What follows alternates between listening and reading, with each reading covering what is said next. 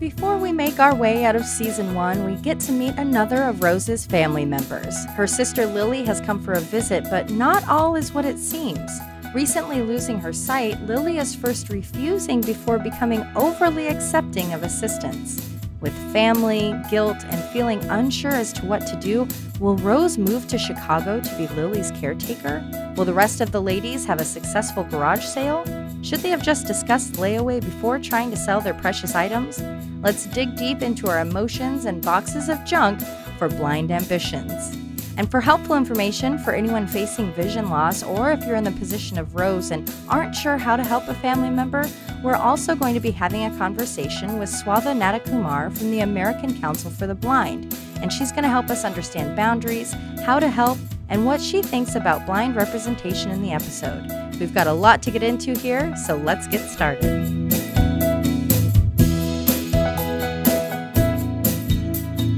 Thank you for the friendship.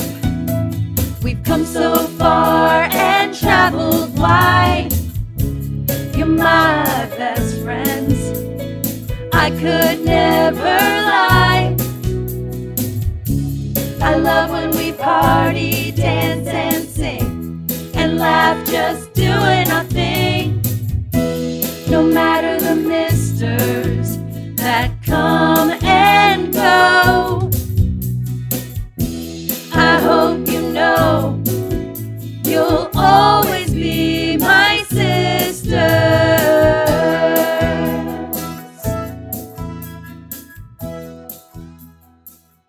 In the most unusual of Lanai setups, we find Blanche sitting at a long table that's going hot dog style, so no one has to have their back to the camera, while Dorothy is working at a ne'er before seen barbecue as Sophia delivers her supplies.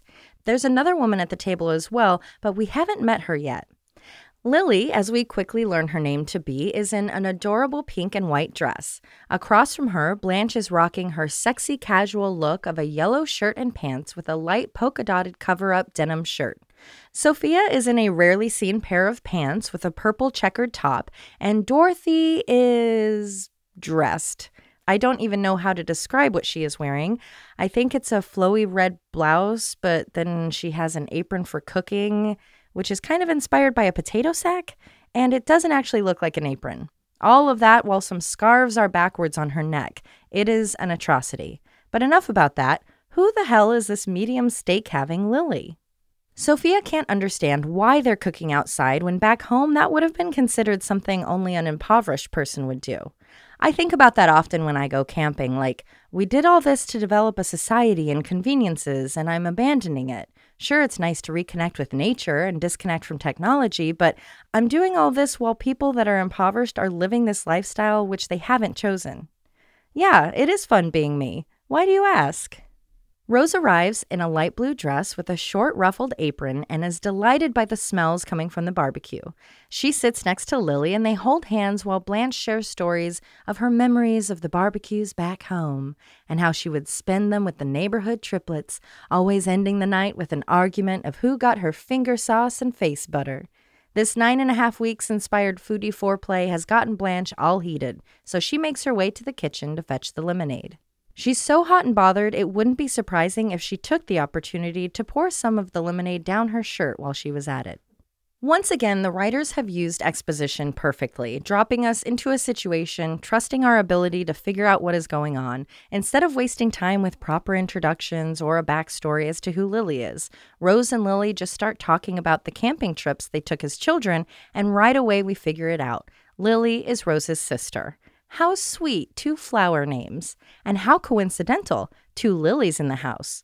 But Water Lily is busy in the kitchen with the lemonade. That's an inside joke. You'll get it later. As I watched the episode, I couldn't help but wonder. Sure, flower names are common, but was the duo of Lily and Rose an inspiration for Charlotte Goldenblatt's little girls on Sex in the City? Was it all in honor of the Golden Girls that came before them? Before we find out more about who Lily is, let's find out more about who Lily is. Lily is being played by theater and television star Polly Holliday. Polly had a few small roles in the 70s before landing the role of Flo on the television series Alice. I'll tell you why I kiss my grits! Sassy, gum smacking Flo was so loved, she even got her own spin off series, which sadly only lasted one season, ending in 1980. But don't fret for Flo. Polly went on to have roles in Gremlins, was a series regular on Home Improvement. She was also in The Parent Trap with Lindsay Lohan, Mrs. Doubtfire, and Stick It. I understand that she was a recognizable face for the time, but Polly's Alabama born accent always seemed a little too strong for me for her to be portraying someone from St. Olaf. Coco. Hey, girl. Hi, Coco. You said that you actually, I didn't watch Alice. You watched Alice. You got to kiss my grits, baby. Hey, mister, you forgot something. You forgot to kiss my grits. Can you give the listeners like a of what you remember, just a mild synopsis? I know it's based on Alice, the main girl who becomes a widow and then like runs a diner or something. Yeah, you know, since we've talked, I think that I don't know if I watched Alice or just Flo's Diner. Mm, Is does Alice take place in a diner? yes. Oh, Then I've definitely seen both. Okay. I feel like it's a kind of a depressing set. Yeah, I always a- thought that too. As a kid, I, I it kind of bummed me out. well, because she had so her hair is all like down and lovely and Golden Girls, but on that she had it was kind of up, right? It was in like a little not a beehive, but just Yeah, a big ball. yeah, diner diner worker tall Yeah, hair. I didn't I didn't recognize her from that until Yeah. you told me who that was. I rec- I knew who, that she was someone, but then um, yeah, it was it was cool to see her do something some other role. And I don't Kiss know My Grits, else. that was Yeah, like her like that was like her Buzz Off. Yeah, okay. who's Buzz off? Kiss my grits. Kiss my grits. Kiss my grits. As the ladies are sharing their stories of camping, Lily explains that as children, Mr. Lindstrom would pack the kids in the car, drive around for a while, only to end up in the field behind the family's barn, which is pretty brilliant, really. The kids get to think they're off on a big adventure, while you know that if you need anything, your house is right around the corner, which is really nice for bathrooming. Now that we've met Rose's mother, her daughter, and now her sister, it's becoming more apparent that perhaps Rose is the simplest of simpletons from St. Olaf, especially since Rose was learning in that moment that her pappy had tricked her all those times. Blanche is back with the lemonade, and Sophia is the first to request some. She needs it as she is sweating like a horse, which might warrant a trip to the hospital, as horses, when worked hard or in excessive heat, can sweat up to four gallons an hour. Lily happily offers to get the lemonade for Sophia, and that's when we learn there's more going on than just a family visit. As Lily starts to feel around the serving tray Blanche brought the lemonade out on, it's clear Lily has vision issues. She goes on to explain that she lost her vision six months ago and she has had to learn how to do everything, so she needs to be able to pour the drinks independently. Trying to be supportive, but kind of giving us an oh boy, is Dorothy, who shares that she did some teaching at a school for the blind and she was so impressed with all the things they can accomplish. Well, they are people, Dot. While this was just some poor wording, it would have been much more inclusive to say it was so amazing to see all the technology and resources used to help the sight impaired and so they can live and work independently or something like that. You don't have to differentiate with a they. Being that Lily is older, she went to a school like that, but she didn't enjoy it. Going back to what I wish Dorothy had said, I'm guessing back in the 80s there wasn't a lot of technology used to help people with vision issues. While it wasn't the 1950s when a blind person might have just been shipped off to an institution, there was still a lot of misunderstanding as to the capability of any differently abled person. Only looking to be in her 50s, Lily has had quite the life already. She remains the 100 meter dash record holder for her high school. She served three terms on the city council, and she was the first female pilot in St. Olaf. Cheers to Lily for her badass life. Blanche isn't celebrating how rad the gal across the table is, though. She's celebrating their commonality of her having a license and Blanche having had a pilot. Florida isn't home to a space and aviation museum, but Lakeland, Florida is home to the Florida Air Museum. There is where you would find the retired X 15, which was a hypersonic rocket powered plane used in the Air Force. Blanche's bed not included. When I was in Florida, I went to a aviation museum. It was pretty cool. Not to cancel out your coolness, Lily, but it was actually Florence Treetops Klingensmith who was the first woman in Minnesota to get her pilot's license. I know that's not as specific as St. Olaf, but that's as close as we're getting. According to inflighttraining.com, Florence was born in 1904, getting her license in 1928. She became a stunt pilot, earning her treetop nickname, and went on to help found the 99s, which is a still active organization of female pilots. She set a record of flying for over four hours doing loops, 1,078 of them, actually. From records to racing, she did well until her plane crashed and she went with it in 1932. So, cheers to you, Florence. Thank you for all of your glass ceiling shattering. Could you imagine doing a thousand loops in a plane? I would perish. So, sometimes I get really scared when I spin the dog around too much. She's gonna get brain damage. Further, In an attempt to entertain her visiting sister, Rose offers to take her to a concert, but Lily is not interested. It's St. Elsewhere night. Premiering in 1982, St. Elsewhere was kind of the original Grey's Anatomy. With a cast of mostly unknowns at the time, many of the series' stars went on to become household names like Ed Begley Jr., Howie Mandel, Mark Harmon, and Denzel Washington. Now, children, you may be asking yourself, why can't she go to the concert and then come home and watch her program? Well, that's because she was living in the darkest of times. Let me take you back. It was 1986. I was three, Coco was seven. We were both just a couple of idiots wandering around in diapers. Our televisions were thick with tubes and had screens not much larger than an iPad. Remotes weren't common, and I can recall walking up to the TV to turn the dial for volume or to pick one of the 12 channels to watch. There was no internet, no DVR, no streaming services. So while older generations may have had their war heroes, are we not our own heroes for surviving such inconvenience? The writers use Blanche really well in this episode as kind of the blunt one that is asking all the questions that maybe we would want to ask but wouldn't want to sound rude or uninformed. So she asks Lily about watching TV. She does watch it still, but for her it's more like a radio show. Now, children, you may be asking yourself, radio show? Well, that's when you have. Providing information that may change Lily's interest in staying home, Sophia shares that their TV sucks and it shows two shows at once.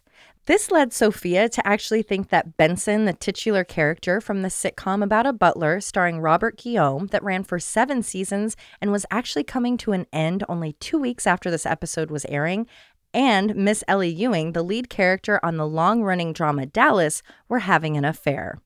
Although, with how TVs used static back then, I can't imagine the picture quality was any better than that of the dirty channels my grandparents' TV used to get.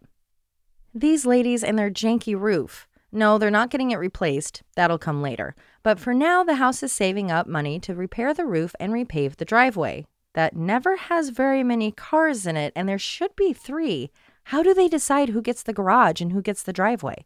Anyway, it's those expenses that are keeping Sophia from getting a new, properly working television. Sophia gives us an oh boy only because of who she references next. Frustrated she won't be able to bond with her friends after missing a show, she asks, What will I do when Cosby is on? That's it for the oh boy, just having to hear and reference his name. She has a good point, though. Cosby was beating out the ladies. According to Nielsen ratings from that time, over half the televisions that were turned on during Cosby's airtime were tuned into that show. Sorry, Dorothy, sitting in the driveway waiting for an amusing black family to pass by just won't cut it and gives us a little bit of an oh boy on its own. It's not like that's all the Cosby show was, Dorothy. Is this another they moment? Rose has an idea. Sell the piece of junk, not really working television, and put that money towards a new one. But a very valid question is asked who's going to buy actual garbage? Lily chimes in to share that once she moved out of her house and into an apartment, we can deduce by her tone that this was due to her vision loss, she had a garage sale and made all sorts of money, although she isn't sure just how much she got as she couldn't see the difference between the bills. Nowadays, there are actual currency detection devices to assist those with vision impairments, which is a really cool use of technology. Jeff Bezos! I'm sorry, he just landed as I'm writing this, and I'm still pretty upset about it. This story has inspired Blanche. Let's have a garage sale. Estate, rummage, yard, garage, whatever you want to call it. Small sales of personal items in front of homes has been around since the 1950s, but they actually started as rummage sales at shipyards when they had unclaimed cargo. The success of those sales led to sales at smaller venues like churches before becoming the strange tradition we celebrate to this day. Hopefully, that little history lesson helps Rose understand why it's called a garage sale, even though it's the location, not the item, for sale. Her stupid to Sophia question is why Sophia leans into Blanche. Make sure the one who can't see is the one who makes the change. Even without sight, she'll do a better job. I grew up with my Grammy and mom, so I spent every weekend of my childhood at yard sales. I usually enjoyed them, but it wouldn't take long for me to get carsick. Yeah, I'm a carsick kid. So when the days came that I was old enough to stay home and my mom would come home and surprise me with a trinket, it was the best of both worlds. I have gone sailing recently. It was nice. It kind of felt like the safest form of shopping. And while I try to recycle, reduce, reuse, I still kind of struggle with loving the idea of someone else's stuff. Coco, where do your feelings fall uh, when it comes to garage sales? And do you call it garage or yard or something else? I call them garage sales, and I like an I like a garage sale, but I don't really want to go to one. I definitely don't want to have one at my home. Every time I think of a of a garage sale, you're just inviting anyone in the world to see the kind of things that you own. right? It's very, it's like strangely intimate. it's incredibly intimate, and it seems to me a huge worrywart, incredibly unsafe. Yeah, especially people when they have like their garage is open and you can see in and you see all the nice stuff. Like, oh, you have a sea-doo Yeah. and you have a, it's like, are you just waiting to get burgled? I don't like having the windows, like the the, sh- the curtains open, the shades up. I like no one to know anything that's happening. Not that there's anything happening, but I don't want anyone to. You're a private guy. Thank you. Yes, that's a better way to say it. A non creepy way. I'm a private person I want to live in a dark cave. and never be observed by others. I can do my dark deeds. No, but you went to a garage sale. You went to a garage sale like a month ago, I think, or 2 mm-hmm. and you, you brought back a couple of items. I one of which is going to be life changing, and the other one is like the coolest little cowboy boot lamp I've ever had in my life. Yeah, it's that's the first one great. too, but it's great. Wait, what's the life changing thing? The teeter, the, the Oh, yeah. the spine lengthener teeter. That's thing. right. I know Yeah. that thing feels so good. Gotta get on Oh that, my baby. God.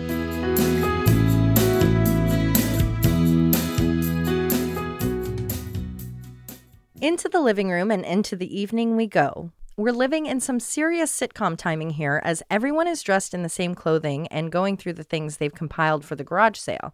That means they finished their barbecue, went inside, went through all of their belongings and boxed them up, all before midnight cheesecake, Oreo, and orange juice time. Sometimes we just have to let things be in our Golden Girls world. Sure, something doesn't make sense, but it is the carrier that gets us to the punchline, so we have to just let it be. Like how Dorothy reaches down into a box to find the doll that she got on her 10th birthday. Did Sophia have it and bring it out? If you had had it, wouldn't you have known it was in the box you're going through? Why are you still wearing that apron thing? Sure, the doll's placement doesn't make sense, but that's okay because as Dorothy describes it, it's old, the hair is falling out, the clothes are all worn, she smells like mothballs. Sophia walks behind her and can only assume Dorothy is talking about her. That's why she defensively points out, Well, I'm not Ann-Margret, but I'm still your mother, so watch your mouth. Oh, Ann-Margret, where do we begin? For starters, yes, Ann-Margret is the antithesis of everything Dorothy just listed off. Born in Sweden in 1941, Ann-Margret joins the likes of Madonna and Cher in that she is known only by her first name. Yes, it's hyphenated, but it still counts. She did do some singing, but she is far and away more known for her acting. She got her start alongside Bette Davis before making it big in the musicals State Fair and Bye Bye Birdie. Only three roles into her career, Ann-Margret was so famous she was given a character and guest spot on the Flintstones as Ann-Margrock. That was followed up with working and singing with Elvis Presley in Viva Las Vegas. We'll cut out of here. Look Uh, at on one condition. Now, the kids here have been expecting you to do something, so if you don't want to dance, sing. I know you can do that. Okay, but then we cut out, right? Right. She made movie after movie through the 60s and 70s, playing the classic bombshell she was known as. In the 1990s, she shifted her career, making another splash in Grumpy and Grumpier Old Men. It looks like Chuck's taking the skin boat to Tuna Town. Still acting to this day, she won an Emmy in 2010 for her guest spot on Law and Order SVU. Ann-Margret is one of the most attractive people that I've ever seen in my entire life, and I it it never wears off. When I see Ann-Margret in like a clip from Bye Bye Birdie or something, hmm my God. Even when I was a boy and Grumpy Old Men came out, I mm. was like, this is the hottest older woman I've ever seen. And I didn't, I didn't know who she was even at the time. I knew she was famous, but I didn't know why. And I was just like, why am I so horny for this granny? I mean, I know I said she's most known for her acting, but let's be honest, it really was her looks. As Sophia leaves for the kitchen, Blanche arrives out of the hallway, and the audience's cheers nearly blow out the speakers. Blanche has found the outfit she wore to Woodstock. No, not the culturally formative, musically transformative music festival that was held in Woodstock, New York, August 15th through 18th in the Summer of Love, 1969, but she wore it to the film Woodstock, which documented the music festival. The outfit, garnering so much adoration, is that of a 30 something year old Blanche. A light skirt with dark brown stripes. It's not quite checkered or plaid, but it isn't not those things either. It's accompanied with a purple button up shirt with a huge collar, a macrame long vest, perfectly plastic looking white boots, and for some reason, a wig. It's a shoulder length wig with two bows on the sides of her bangs, but with how Blanche's hair naturally is, it kind of looks like it was only a wig from the ears down. No matter, she's so excited to have found the outfit because it's so special to her. She and George went to the movie, listened to the music from the show with performers like Bob Dylan and Richie Havens, who opened the show, before they went home to make love in the mud, just like those dirty hippies did back in 69. Nice. Dorothy jokes that the 60s were a strange time for everyone, which they were, but the Woodstock film wasn't released until 1970, so I guess all times have been strange for Blanche. Side note, she looks so dang cute here, you can totally picture her as the troublemaking schoolgirl she always talks about from her Georgia stories. It's now Rose's turn to find a random treasure in her garage sale box. This time, it's candlesticks that belong to her mom. Without asking her housemates if the candlesticks can go on the alcove table that has taken the place of where creepy Sophia sat in the dark last week, Lily grabs them and starts to take them there. Much like how excessive Rose was with the coddling of her mother, those same instincts are kicking in when dealing with her sister. Chasing her through the house, she's trying to get her cane, but Lily refuses, claiming to have memorized the house the day before. But she didn't memorize it with all the garage sale crap all over the place, so Rose rushes to move things out of her path. Lily makes it to the alcove and puts the candlesticks on the table. Sophia is back from the kitchen, and upon laying eyes on Blanche in her getup, she asks, Who invited Gidget? Much like Ann-Margret, Gidget was a classic 1950s, 1960s bombshell, but in a much safer, less sexualized way. Played by Sandra Dee, which is who the girls mock Olivia Newton John for looking and acting like in Grease, just to give you an idea of Sandra Dee's aesthetic, Gidget was an all American girl just living her tiny waisted, blonde haired life. And through the six movies in her franchise, she lived her life all over the place at the beach, in Hawaii, Rome. In 1965, the popularity of the films led to one season of a Gidget TV show, and with the outfit Blanche has on, she would fit right in to any of the movies. Feeling chilly, Lily starts to make her way to a bedroom. I'm guessing she's staying with Rose to get a sweater. It's, well, I don't know what this moment is. It's kind of funny, it's sad, and I do feel different about it after we watched it this morning, Coco, because here's a woman who's lost her sight and she's trying to like prove that she's done all these really intense things. She's been in politics, she has her pilot's license, she's confident. But in that same moment, the gals are rushing to move all the boxes out of her path. So it's kind of like she doesn't need help, but she clearly does need help.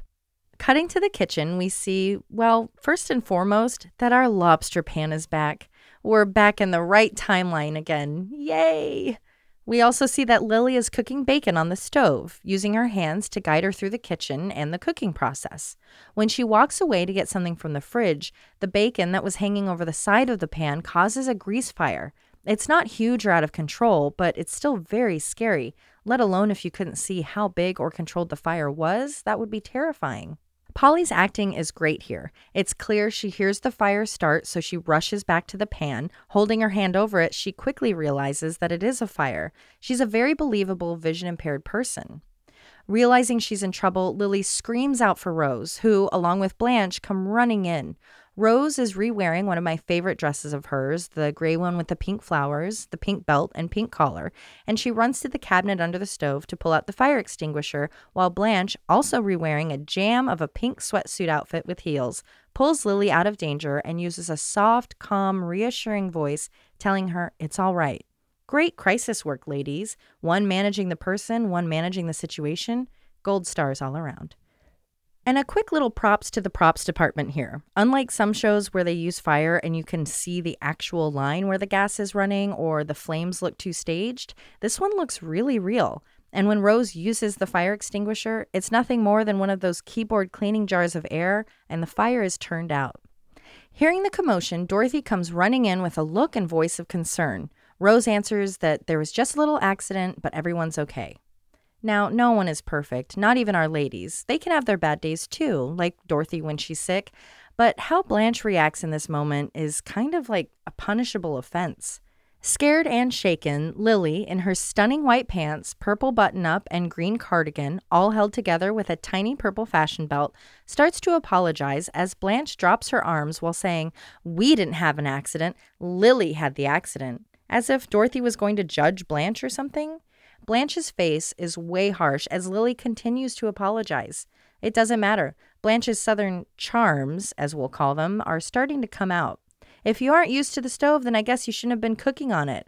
Well, geez, Blanche, she isn't a child. Damn.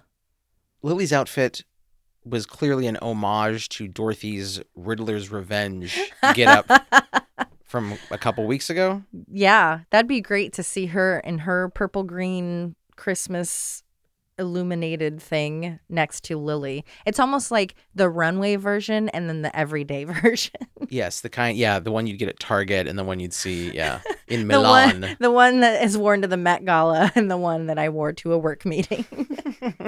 Sorry, I'm just big into Riddler. So hi, it's me. I my name is Swatha Nandakumar. I work for the American American Council of the Blind. Um, we are a national nonprofit organization. We are made of members of fully sighted, blind, and visually impaired members, and um, we work for the betterment of people people people who are blind and visually impaired. So yeah. Wonderful, thank you. So, before we get into the details of the episode, I would like to start with terminology. When talking about someone who has vision issues or vision loss, what is the most inclusive language we can use?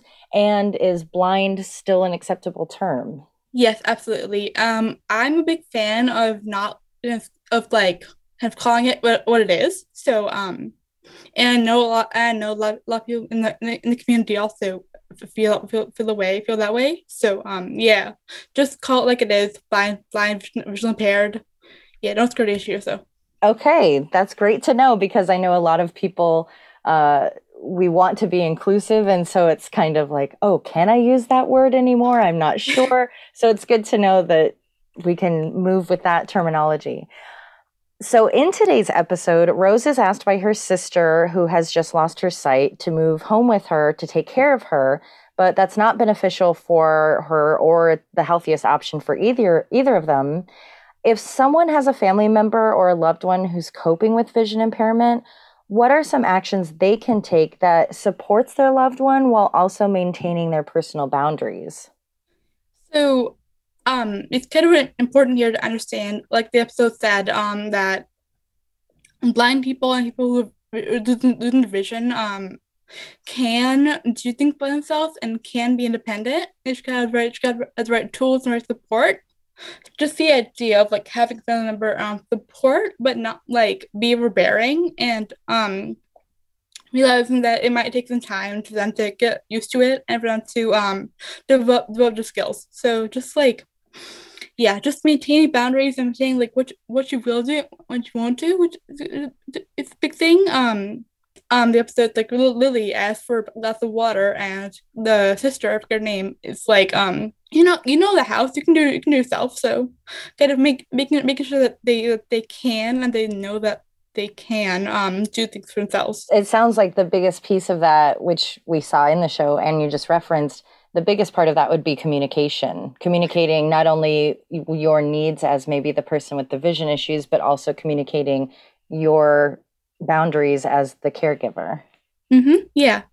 And it's also important to it's also important to um note that just because they're um they're going through this doesn't mean doesn't mean they have to um baby, baby them or have to um talk down to them. You can talk to them as norm normally and you talk to them like they're a person as well. So just kind of being supportive and also being um firm firm as well is kind of a big thing. So Yeah. We see in this episode that Lily is pretty emotional and fearful in regards to her new lifestyle after losing her sight.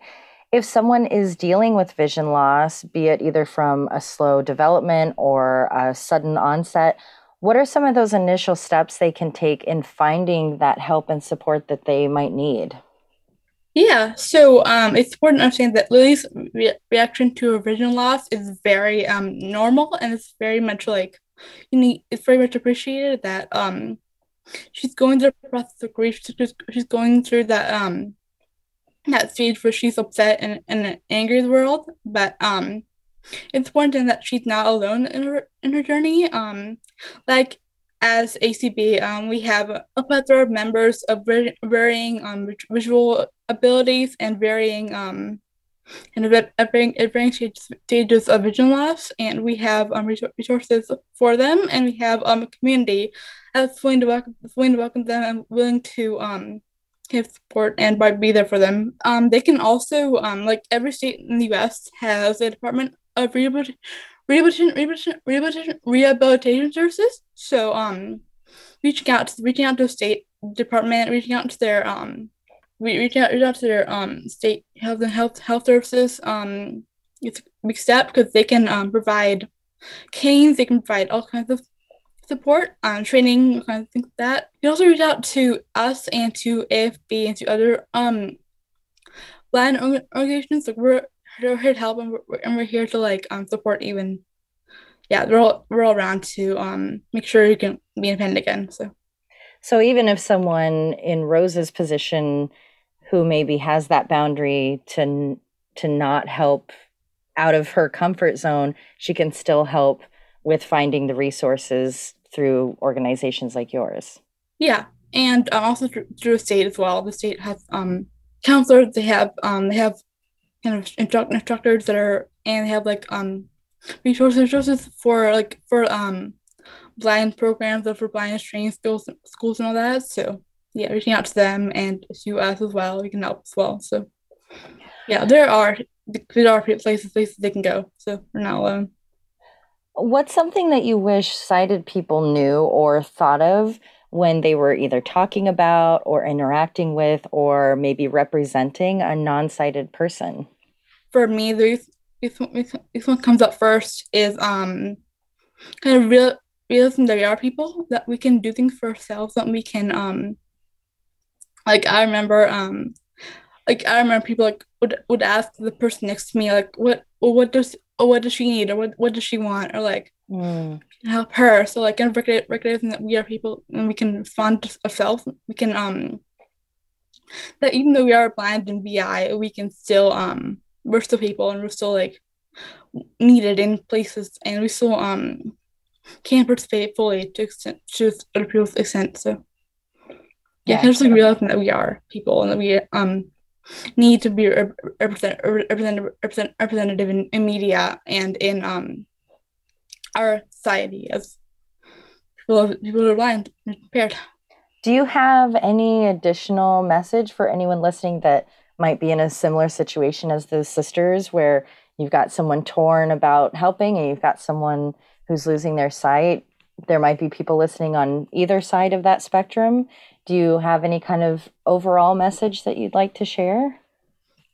I just say again, like you're not you're not alone. You have community. You have people who are willing, willing, and able to help you, willing, willing and support you, no matter how um or um kind of no matter how much you want them to be there, how much you need, there are there are ways to um cope and there are ways to um yeah or to like um there are ways to to um get the help you need to support yourself and um like um the episode um Lily went to that school like the the blindness train, training school like um there are places like that that will help you um be you gain your independence back. Um so just being there for your um loved ones is is good is, big thing as well. Um yeah parent support um rec- rec- recognize, recognizing as the um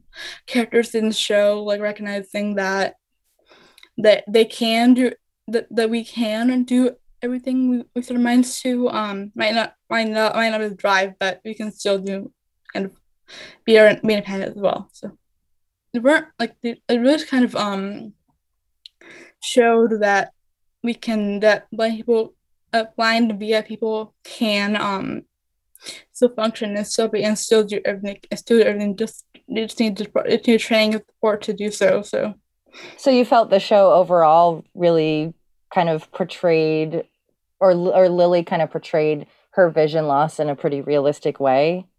Yeah Oh, um that's do you by great. chance know if the if, the- if the actress was VI or blind She or- was not. Mm-mm. oh that's a problem yeah, this was the '80s, so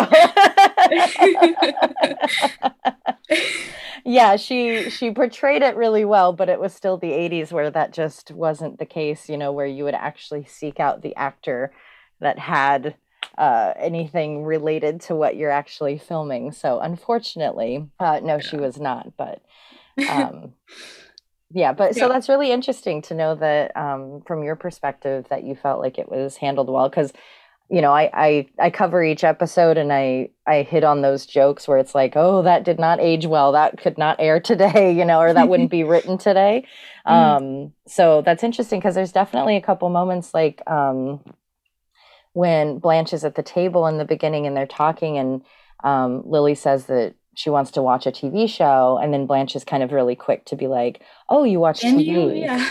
Yeah, so I and I felt like that was kind of real because there are those moments where people uh, either get nervous or they're uninformed or for some reason they just aren't sure what to ask or how to ask. So I thought that was kind of real, where it's just like, oh, you can watch TV, you know, instead of yeah. uh, instead of like asking, you know, oh, how do you watch TV or or why you need to even ask it at all, especially nowadays with yeah all the technology we have. So Yeah, and I I just feel I'm also like um, it's okay to ask those, it's okay to ask those questions. It's, it's okay to like not be. It's, okay to not know things, but um, never quite assume never assume that we that we don't do things. So Mm.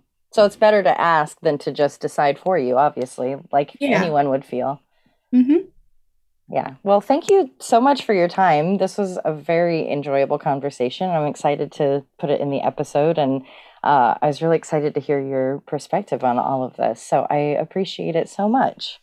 yeah, great. That was was, was fun. Thanks. That's awesome. There's actually another episode uh, regarding vision loss, uh, but it's not for a few seasons. But I hope to reach out to you again, and we can have another conversation. Oh, thanks. Awesome. All right. Great. All right. Well, have a great rest of your day. Yeah, you too. Bye. Bye. Your heart aches for Lily in this scene. Not only does she feel horrible and she's now ruined her breakfast, she isn't in her home. It's not like she can just storm off. You can feel her, not helplessness, but embarrassment. You just want to reach through the TV, give her a hug, hold her hand, and slap Blanche as you make your way into the living room.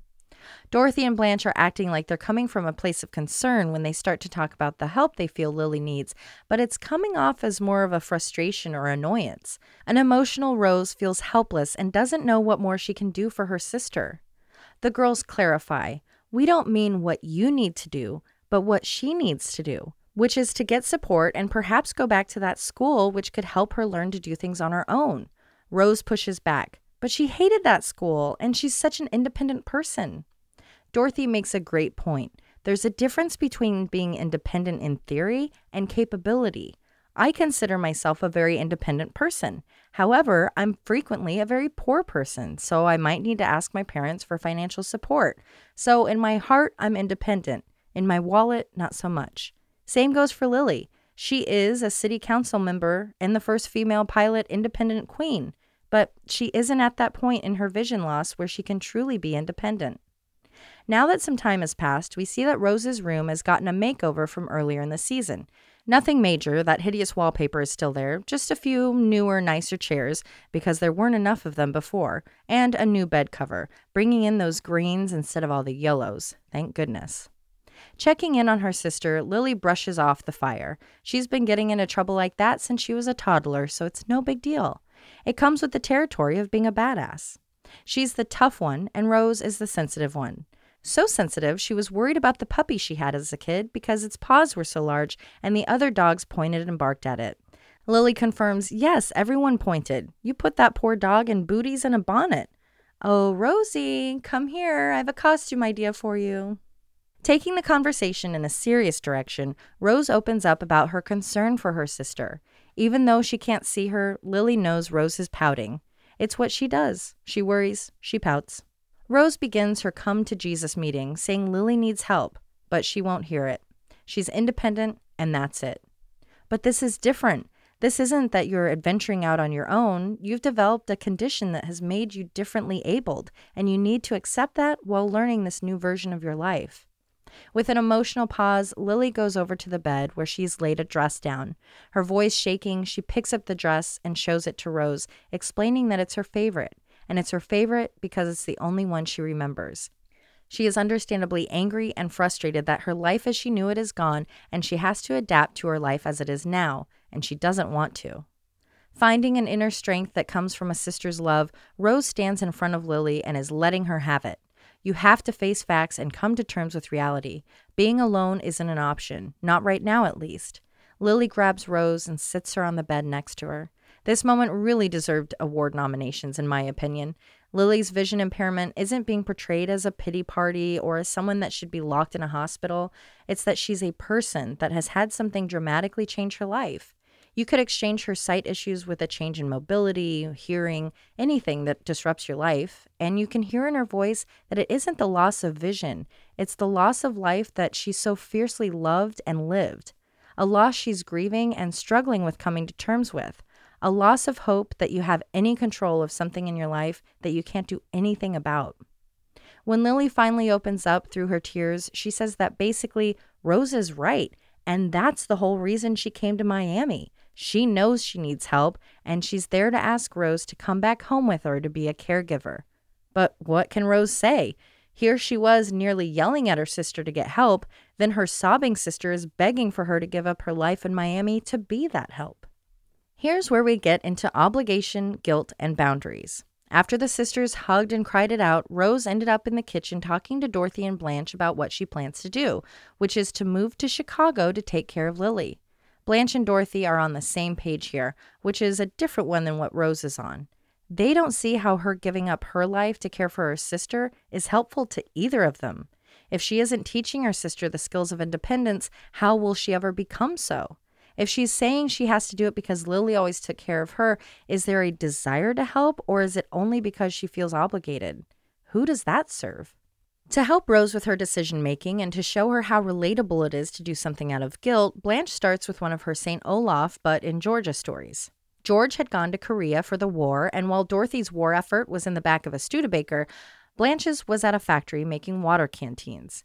She had envisioned that the canteen she was making would find its way to George, somehow reconnecting them. More importantly, she needed work done on her teeth, and that company had a great dental plan.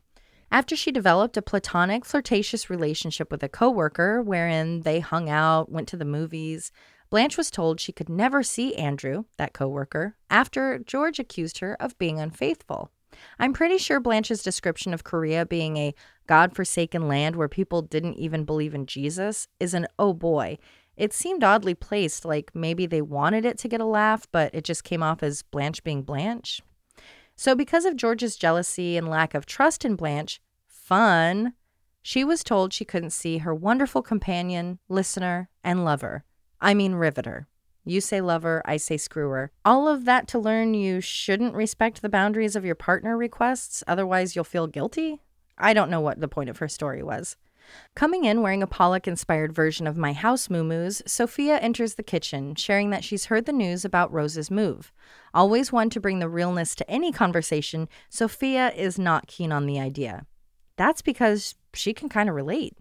After she had her stroke a few years back, she had to relearn it all walking, eating, speaking. Devastated, Sophia just sat around and had a pity party. Then Dorothy was fed up, and instead of coddling her ma, she pushed her. She pushed her to do the work, pushed her to try hard. And because of that, she did it, and she was able to be independent again. Granted, Lily's sight won't be coming back the way Sophia's walking and talking did, but the point is clear. She's going to have to learn how to do it, not have it done for her. Rose does what Rose does. She hears what needs to be done, but makes excuses as to why it doesn't fit her situation. Sophia gets in her face. You have to help your sister learn to help herself. Moved by Sophia's care for Rose's situation, Blanche compliments her. But don't think she's gone all soft on us. Sure, she likes and wants to help Rose, but more than anything, she wants her big bedroom. In this moment, we get another oh boy from Sophia when she says that in order to get that room, she would sell her own child to the gypsies. Gypsies, originating from Egypt, hence the name, is a population of about 12 million people spread mostly across Europe. Considered Roma, there are a lot of stereotypes and misjudgments about the Roma or Gypsy people. There are also a lot of negative slangs as well, such as, I'll sell you to the gypsies, or being gypped out of something. Oh boy.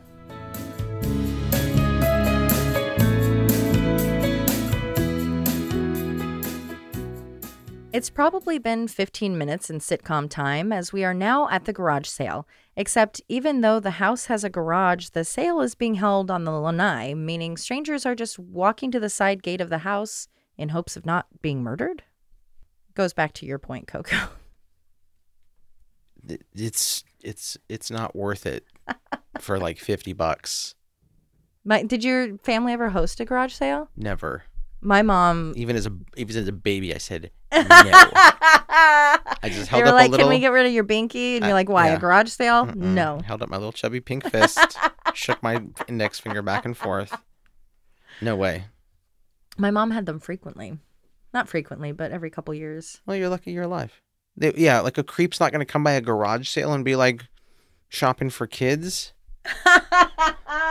Steal you later. For only being a day or two of planning, the ladies have a lot of junk out. Sophia, wearing her multicolored pastel house dress, is of course doing the best job of hustling her sales. When pushing a picture on a potential customer, she does what's expected and offers $1.50 in lieu of the $2 that's on the tag.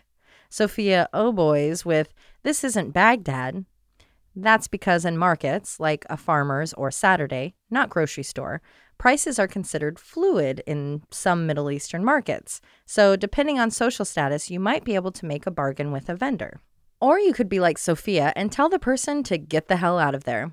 Being told to go to hell is actress Annie Abbott.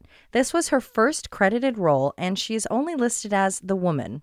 While only the woman here, she went on to work on Roseanne, Ally McBeal, General Hospital, The Ghost Whisperer, X Files, and you know it, La La. Arriving to the scene in another of her art teacher wrapped smocks, but this time in yellow and white, is Dorothy, who is appalled by her mother's behavior. Although Sophia makes a pretty good point. Go shopping at a high end store like Neiman Marcus and see if they treat you any better than that. They won't. In white pants, just like Dorothy, is Blanche, who is also wearing a white t shirt with a textured light pink sweater over it. As she checks in with Dorothy about the progress of the sale, a man approaches them and offers $1 for Elvis Presley's salt and pepper shakers, which seems unreasonable as they could be collector's items, but similar ones are on eBay right now for about 20 bucks. So Worth a fortune or not, the sentimental value is what keeps Blanche from selling them for a buck. For the day she bought them, she happened to have seen an Elvis impersonator walking around Graceland, Elvis's home, who was eating a burger and drinking a soda, so they were obviously a big deal. Hearing the passion in Blanche's voice, the guy ups his offer by a quarter.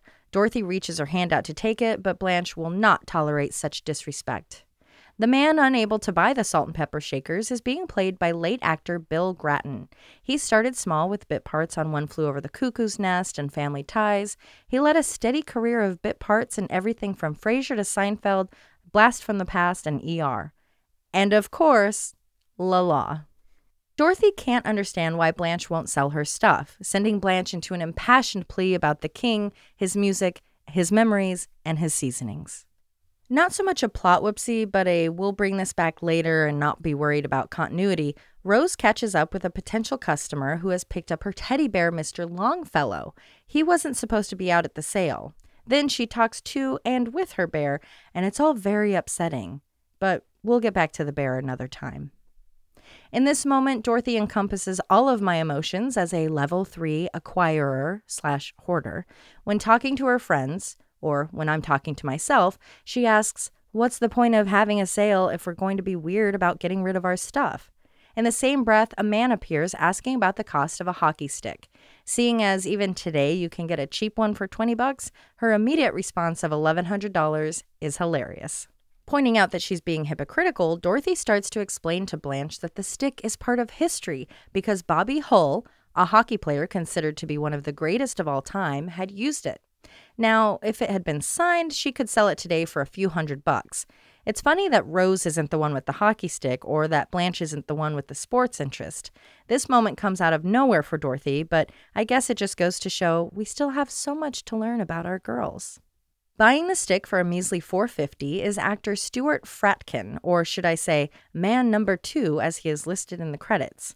While he hasn't worked since 2016, he had roles on Malcolm in the Middle, That's So Raven, Quantum Leap, My Sister Sam, Baywatch, Doogie Howser, and you guessed it, Teen Wolf Too. Ow. Jason Bateman is Teen Wolf Too. Todd Howard is a regular guy. Hi. Bye. with a couple of problems. You just hit me with a dead frog. Luring the young shopper into the house to show him what oil to use on the stick, Blanche and Rose are left behind feeling suspicious of Dorothy's motives, especially Rose, who knows you should use wax on parched wood, not oil.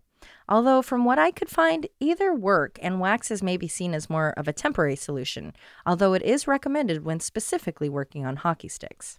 Cutting back to the house, Dorothy and man number two are in a stick battle where Dorothy is bartering a price to buy the stick back, eventually landing on her paying him 25 bucks and he can never come back around there again. It's a deal. Except now Blanche and Rose have arrived to overhear the nonsense, forcing Dorothy to lie about the kid not wanting the stick and that they really should be nice and have a return policy, which apparently fell on a totally humorless audience as that really should have gotten more of a laugh than what it did, which was none at all. Blanche realizes they are all unhealthily attached to their junk, so they're just going to leave the garage sale unattended and close down for the day. I hope they didn't spend any money advertising. As Rose agrees with the ladies, she starts speaking for the bear again. I love when Dorothy gets unreasonably worked up, like in this case when she lets out a scream of please that you would only expect to hear in a horror movie. Then a plan is hatched, a plan that probably could have come together before all of this work of the garage sale while you still have a guest in your house. They will each put $20 in a pot and start a layaway plan for a new TV, which might take a while as TVs then were just about as expensive as they are now. Leaving the living room to inform the shoppers that the sale is over, Lily comes from the hallway and calls out for Rose. For once, she's actually asking for help to get to the couch. Once there, she asks for a glass of water. Things are clearly still kind of tense, but in a different way.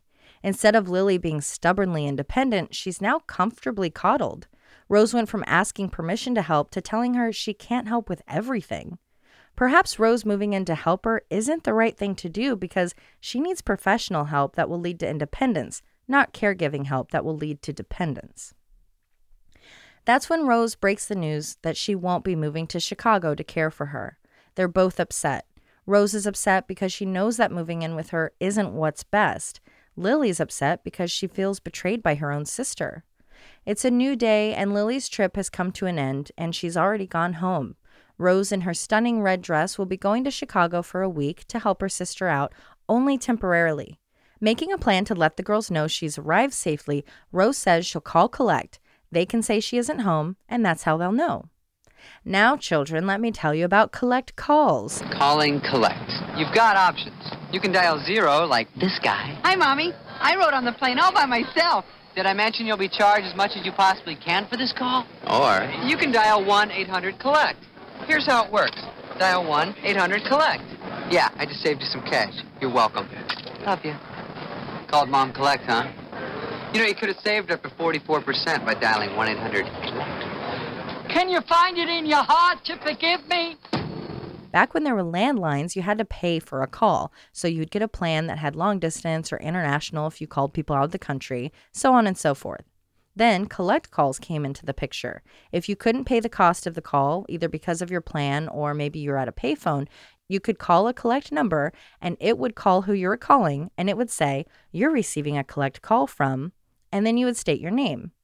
When you got really good at it, you could leave a whole message before the time was up. So it would go, You've received a call from.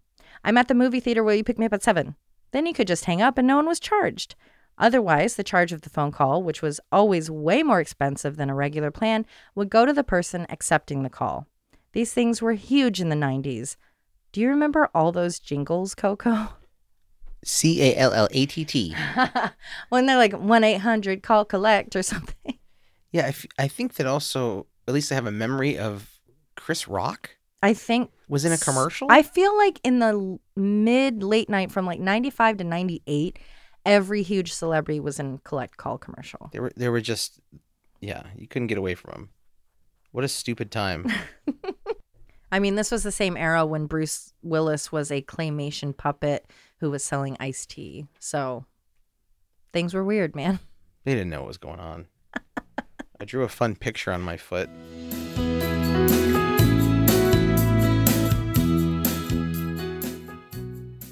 Now in a gray and black striped version of her art smock, Dorothy, along with Blanche in her purple top and yellow cardigan, have a seat on the couch, each with their books, when Ellen, I mean Rose, bursts through the front door, having forgotten her purse. When Blanche double checks that Rose feels okay with going, she starts to twaddle on about how she can't say no to her sister again. She said no already about living with her. She can't say no to a visit. Even though it's been two months since they've seen each other, Rose is nervous about being asked again to stay with Lily to care for her, hence all the distractions and forgotten items that she keeps coming inside for. Shooing her out the door after her third visit, Dorothy says, Leave already. You've had more comebacks than Shirley MacLaine. Shirley MacLaine started out in the Alfred Hitchcock film The Trouble with Harry and had a fairly strong career before a slump in the 70s.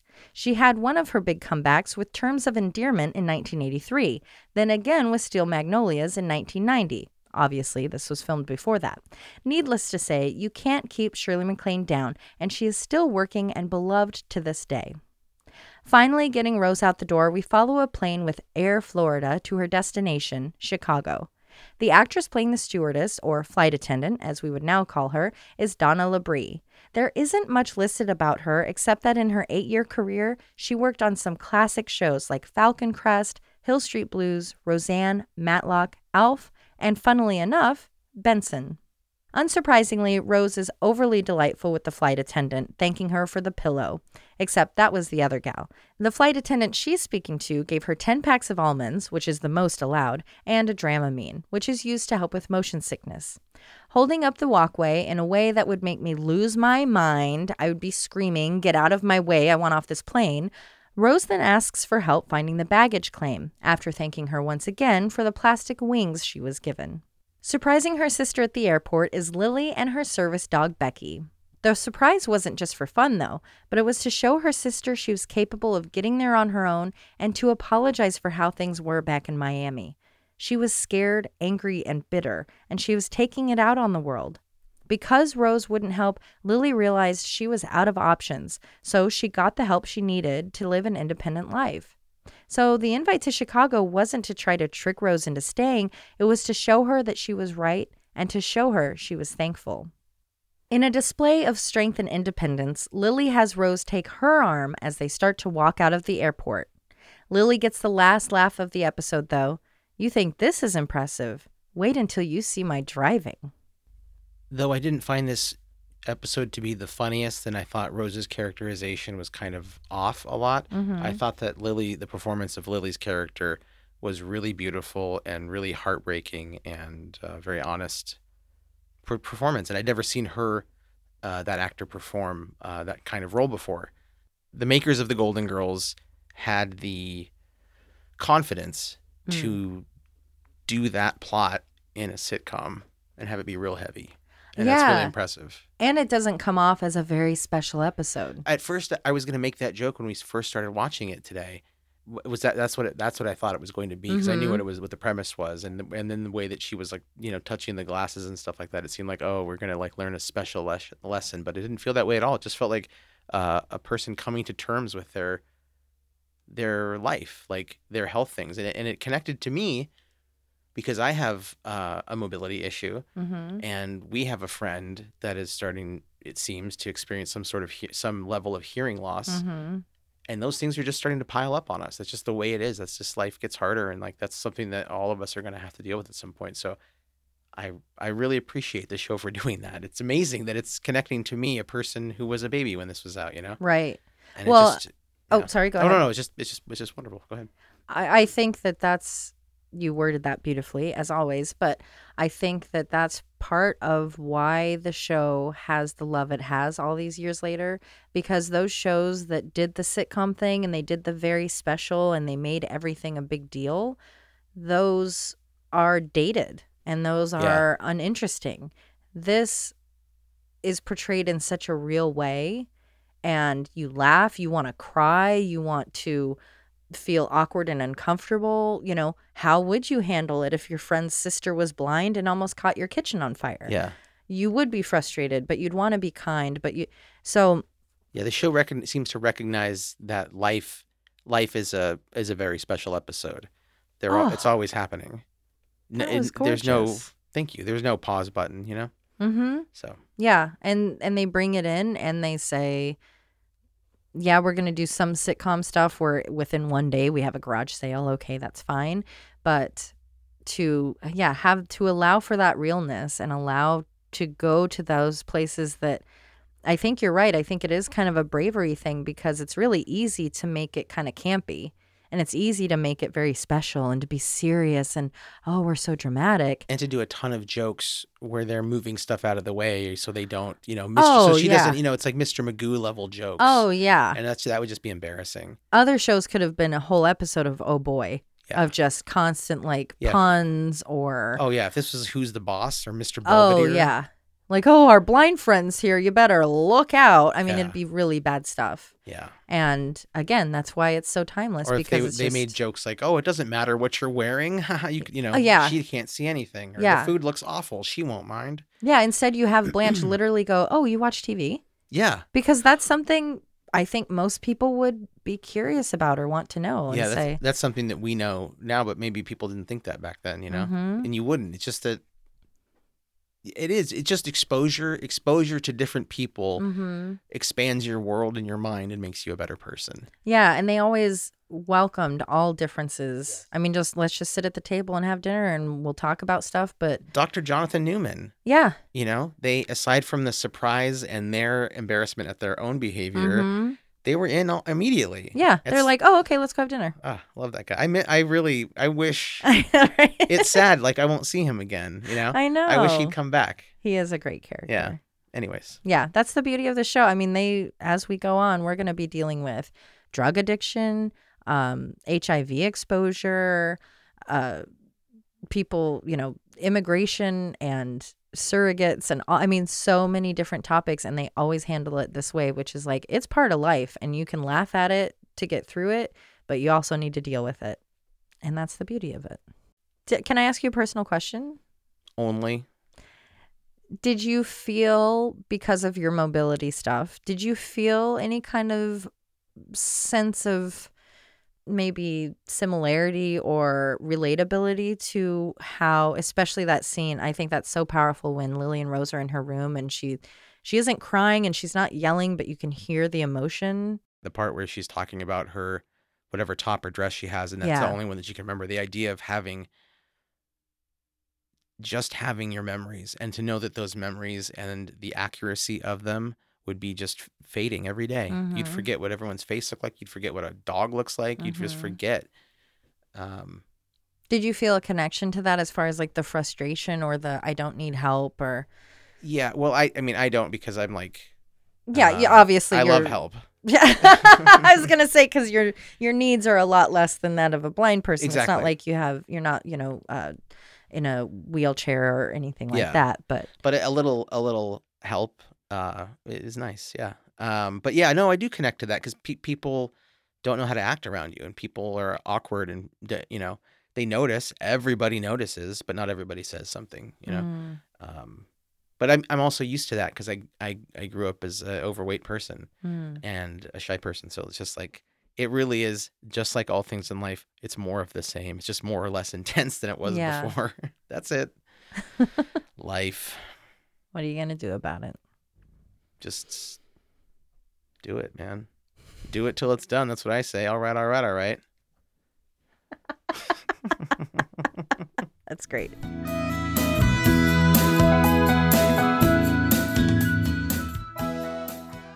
When your abilities and independence change, maybe because of an accident, a health condition, or age, it's easy to become frustrated and stubborn, especially if you were used to living as independent a life as Lily. But life changes like that don't have to cause you to lose your independence, it just changes it. Even with the loss of sight, hearing, walking, you can still live a full, healthy, happy life. It'll just be different. Acceptance of both your new condition and of help when needed is the first step to a life you love.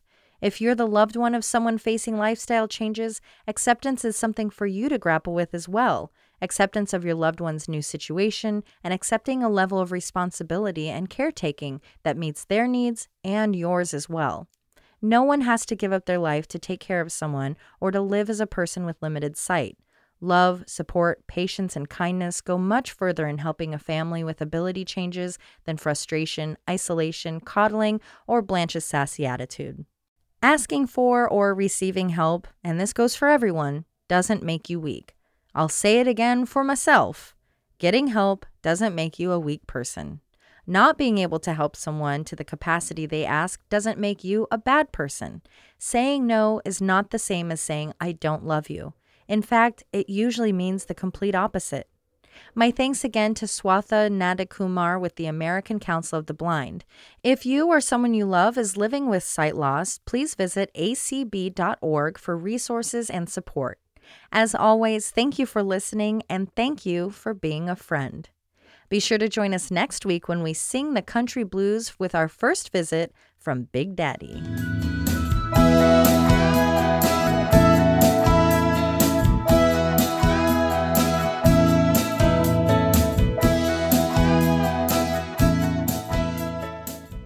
What I do. Well, I forgot to press record. Just buzz off. Maybe there's like a foreign person named Buzz off, like AUF or something. Probably. Hello, my name is Buzz Hello, off. this is Buzz off. Everyone Get wants away me- from me. Blanche is back with the lemonade. Was that a hard one? I think so. Hey, Get in the zone, daddy zone.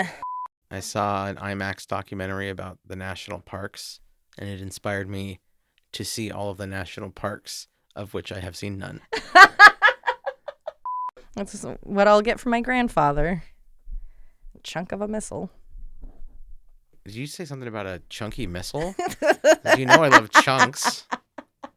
Klingensmith. Clygen Smith. Klingensmith. Clygen Smith. Oh no. You said it three times. The Klingensmith.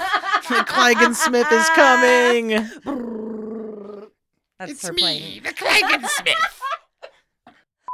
This actually led Sophia to think that Benson, the titular character from the sitcom about a butt. My lips got stuck. A sitcom about a butt. Would watch. This episode brought to you by Ellie Ewing. Ellie Ewing, Ellie Ewing. Uh, uh, oh, Ellie Ewing. Come and rock me, Ellie Ewing. Lily's outfit. Jesus Christ. Thank you. Those are my hot tips from a man who has never done one and is just being sidelined by a funky dunk right now. I think I might die from this one. Do I sound cool? Um, yeah. Yeah. Don't run away from your problems Yeah. because they're inside of you. Often. Always Be My Sisters is written, hosted, and created by Alicia Holland. Produced and edited by Josh McCullough. Always Be My Sisters is a Cascade Media production. You'll always be my sister.